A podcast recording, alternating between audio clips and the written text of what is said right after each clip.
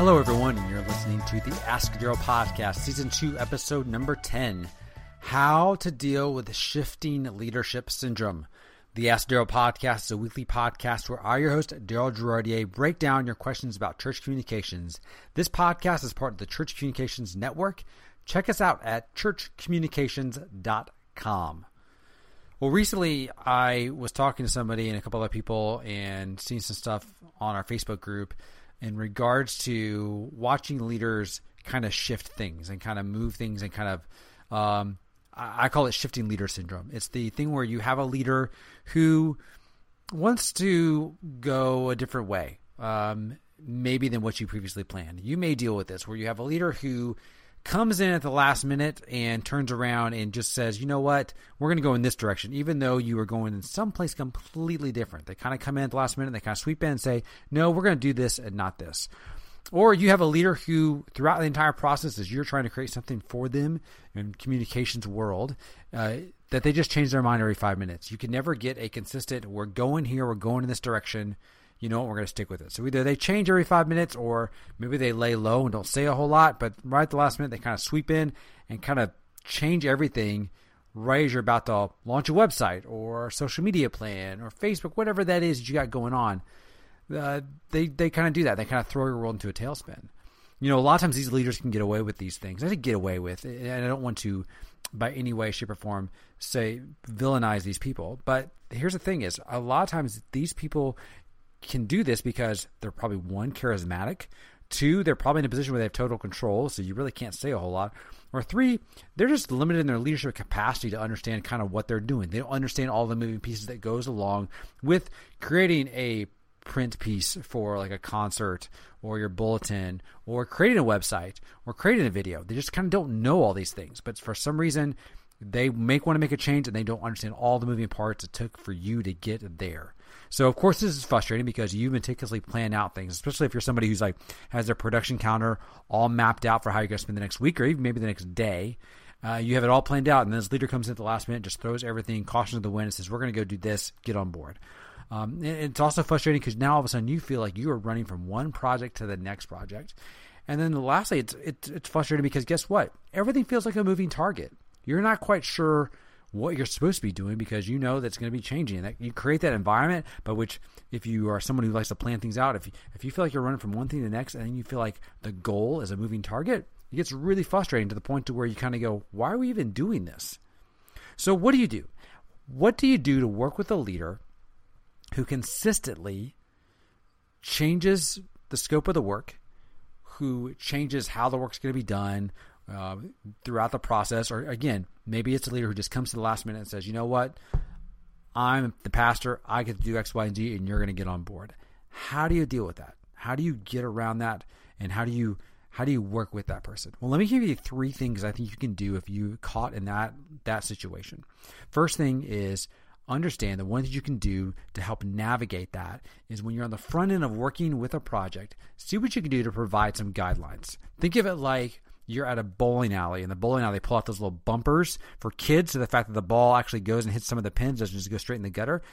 Those are kind of like guidelines. They move them out. They kind of make everything kind of go, okay, we're going to go here, but not here. We're going to have a good idea of where we're going to go, where we're not going to go, but it doesn't feel super restrictive. So at the beginning of the project, kind of lay out a project, kind of lay out, here's what we're going to do, here's what we're not going to do. Now, it does sound like you're kind of dictating to them a little bit, but what you want to do is you want to say, like, look, we want to make sure you get exactly what you need. But here's, let's come up with some boundaries, and these boundaries will help get you what you want, but also protect our time.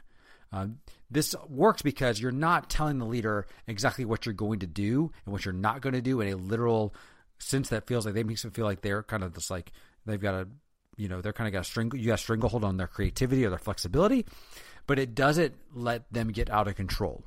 So, for example, if you are working on a video, you may want to on the front end say, hey, let's agree that we're going to do live, not an animated video. Let's agree that the tone of the video, let's pick out some styles of tone we want.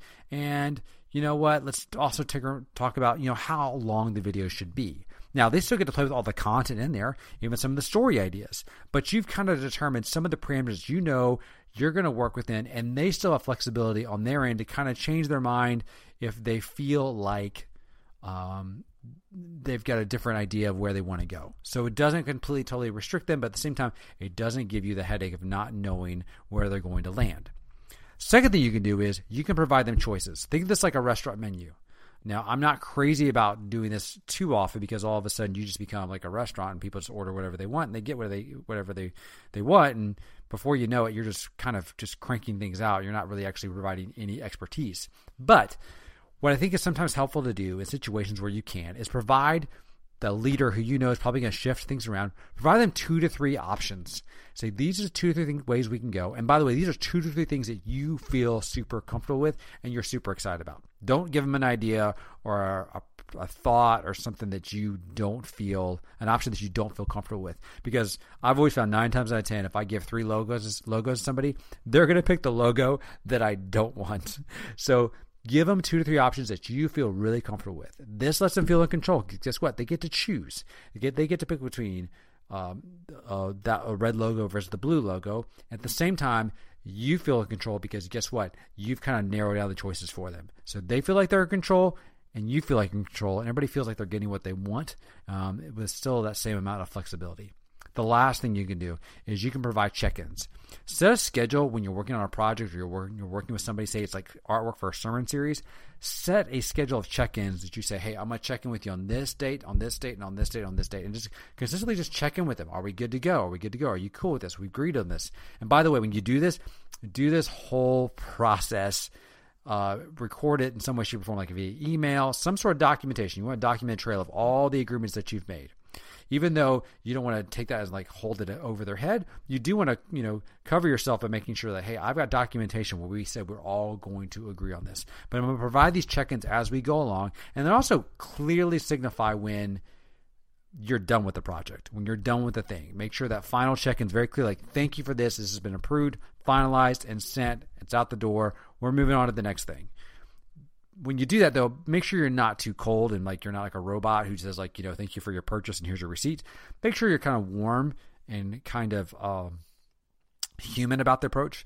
I find sometimes if you're too cold, it just really makes it feel like a transaction and it doesn't really feel like the way you want it to feel in terms of actually a good human interaction. So the 3 things you can do is you can provide guidelines, you can provide choices, and you can provide check-ins. So guidelines, choices, and check-ins. If you do those 3 things, you can mitigate a lot of that shifting leader syndrome with the leader kind of shifting around, going from point A to point B. Will you completely solve it? You probably won't. I have found that majority leaders who are like that, it takes a really strong hand to guide them, to get them there. It's going to take a lot of work. So don't expect somebody to change overnight. Let this be a process by which you're going to work with this person, but they've got to understand they got to work with you. But don't think you can change it again overnight because it's going to take them a while to kind of get there or even kind of honestly kind of work around them a little bit. So that's how you deal with shifting leader syndrome. That's how you deal with the leader who is consistently shifting, going from back and forth. If you've enjoyed this episode of the Ask Daryl podcast, please subscribe on iTunes. Or if you're Android, subscribe on Stitcher Radio. Also, don't forget to check us out at churchcommunications.com and go to Facebook, search Church Communications, and join our Facebook group as well. Hope you're having a great day, and I'll talk to you soon. Thanks. Bye.